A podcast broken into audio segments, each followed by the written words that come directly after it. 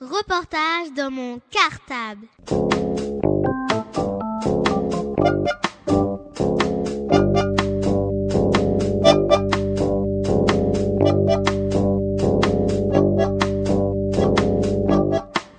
Reportage dans mon cartable. Est-ce que vous vous occupez aussi des collèges et des lycées de la ville? Alors, question importante, ça c'est. Il faudrait demander ça à l'État, au gouvernement. Il se trouve que la commune n'a à s'occuper que des écoles maternelles et primaires. hein. Je crois qu'on discutait de ça l'autre jour lors de la visite. Euh, c'est déjà beaucoup. hein. Je vous ai dit 25 écoles, hein. plusieurs milliers d'enfants, donc plusieurs centaines de personnes à s'occuper, etc. Bon. Les collèges, c'est l'échelon du département, le Val-de-Marne. Au niveau du Val-de-Marne, il y a comme un conseil municipal, mais on l'appelle conseil général. On vote aussi pour, que ces gens-là soient élus. Et eux s'occupent des collèges, construisent, entretiennent les collèges. Et les lycées, alors là, c'est tout en haut. C'est au niveau de la région, de l'île de France. Euh, C'est-à-dire la région, c'est c'est tous les départements autour de Paris. hein. C'est Là aussi, il y a un conseil, euh, pas municipal, mais régional, qui s'occupe des lycées. Donc tu vois, chaque étage, il y a un échelon euh, territorial qui s'occupe. La commune, les écoles primaires, le département, les collèges, et puis la région, les lycées. On pourrait monter au-dessus. Et les universités, bah, c'est l'État, c'est la France, le gouvernement de la France qui s'occupe des universités. Qu'est-ce que c'est un conseil général? Un conseil général, c'est, comme je t'expliquais tout à l'heure, l'élection du conseil municipal. Tu sais, on présente une liste, les gens sont élus et doivent gérer les affaires de la commune. Eh bien, pour le département, on fait pareil. Il y a des élections, on élit des délégués cant- euh, cantonaux, on- peu importe.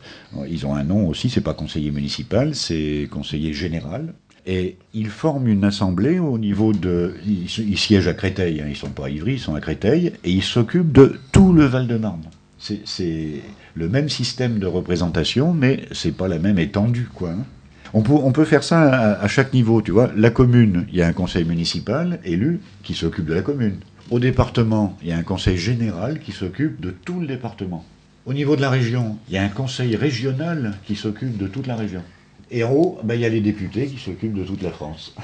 Pouvez-vous nous expliquer la différence entre école privée et école publique? Ça aussi, c'est une question. Il va falloir que, il faudrait beaucoup de temps pour y, pour pas dire de, choses trop sim- simplistes. Enfin, je, je disais ça l'autre jour lors de la visite.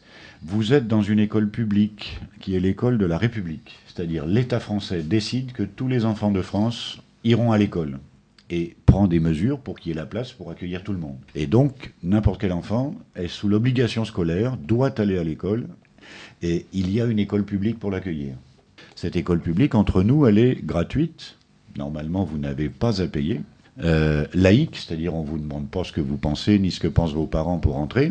Qu'est-ce que j'oublie? Gratuite, laïque et obligatoire. Et obligatoire jusqu'à actuellement, c'est 16 ans. C'est-à-dire que vous n'avez pas le droit de ne pas aller à l'école jusqu'à 16 ans. Donc ça, c'est l'école pour tous, sans distinction.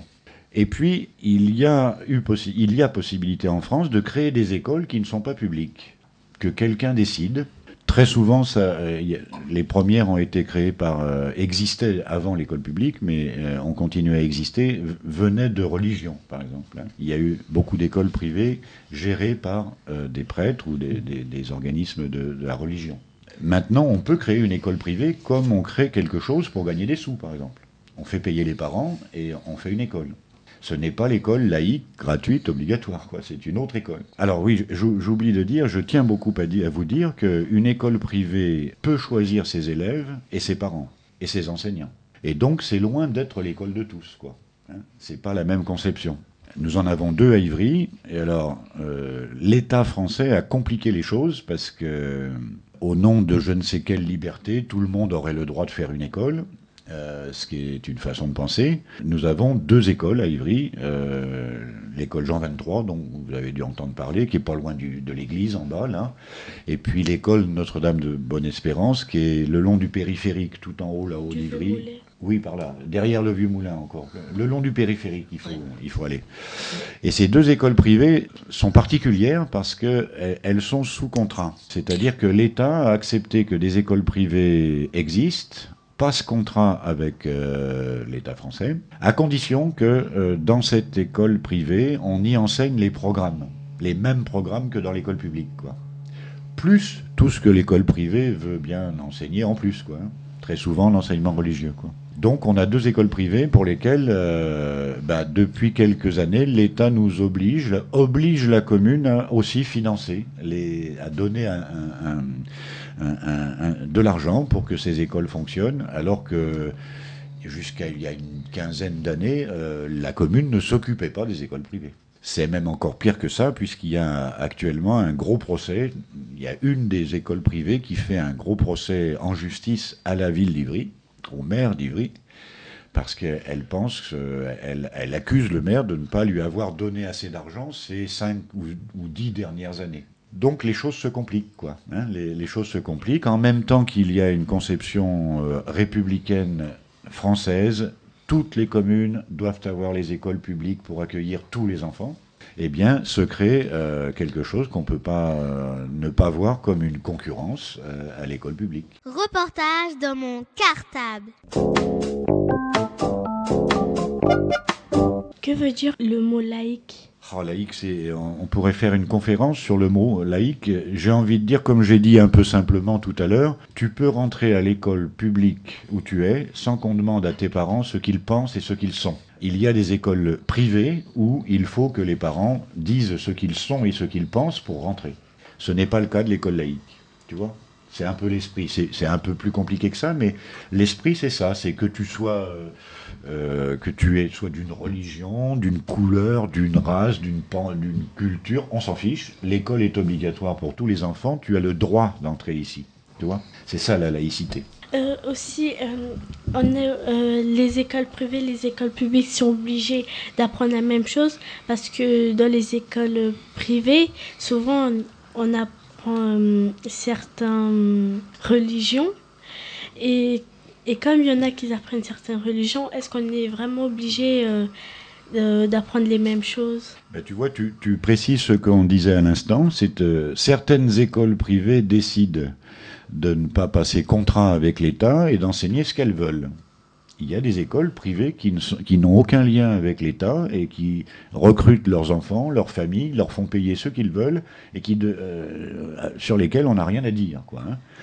Il y a d'autres écoles qui sont sous contrat avec l'État. Alors là, il faut qu'elles enseignent les mêmes programmes que toi tu as à l'école publique. Et puis, comme elles sont privées, elles ont ce droit d'ajouter un enseignement religieux, par exemple, hein, qui n'existe pas à l'école publique ou euh, autre chose, ça dépend. Hein, euh, puisque le, le fait d'être privé leur ouvre ce droit qui n'est pas celui de, l'école laïque. Vous vous occupez, vous, des deux écoles privées d'Ivry-sur-Seine?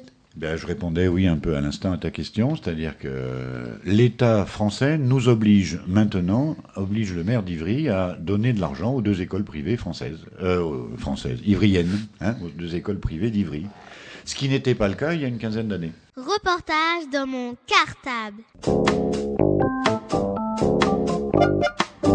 Est-ce que dans toutes les communes, on donne aux, élèves des pochettes de fournitures dès le début de l'année scolaire?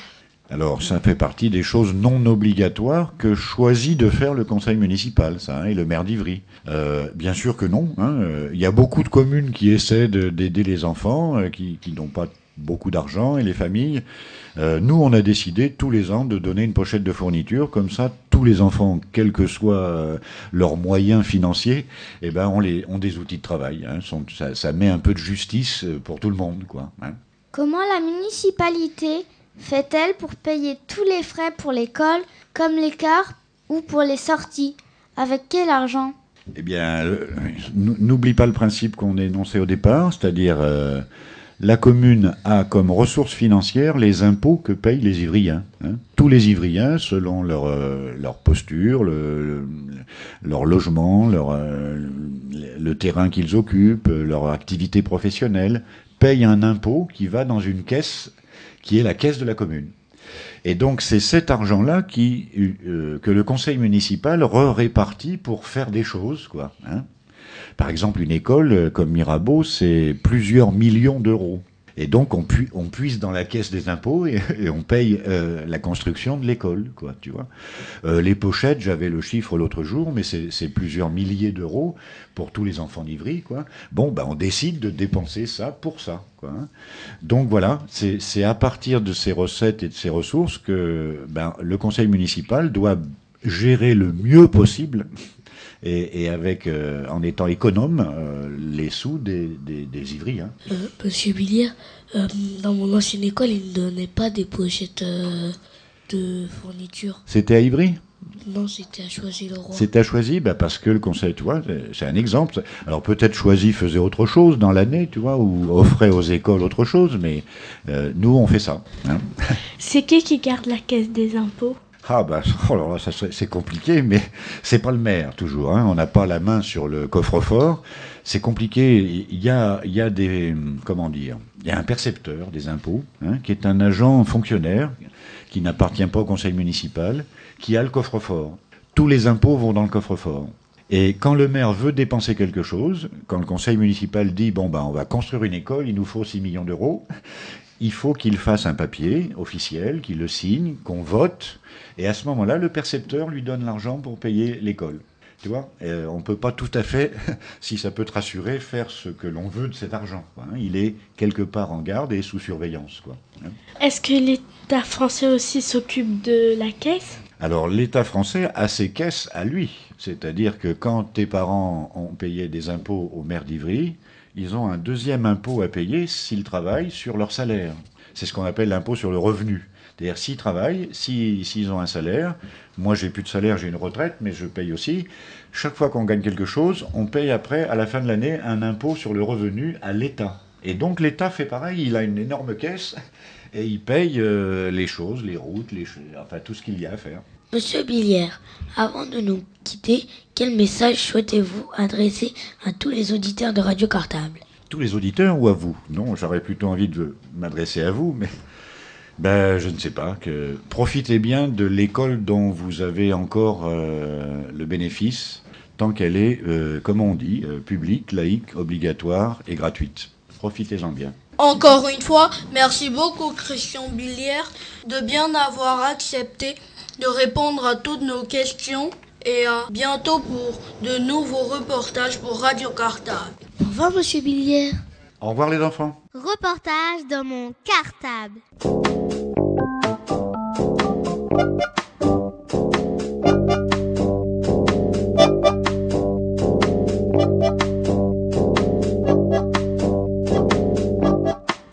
Reportage dans mon cartable.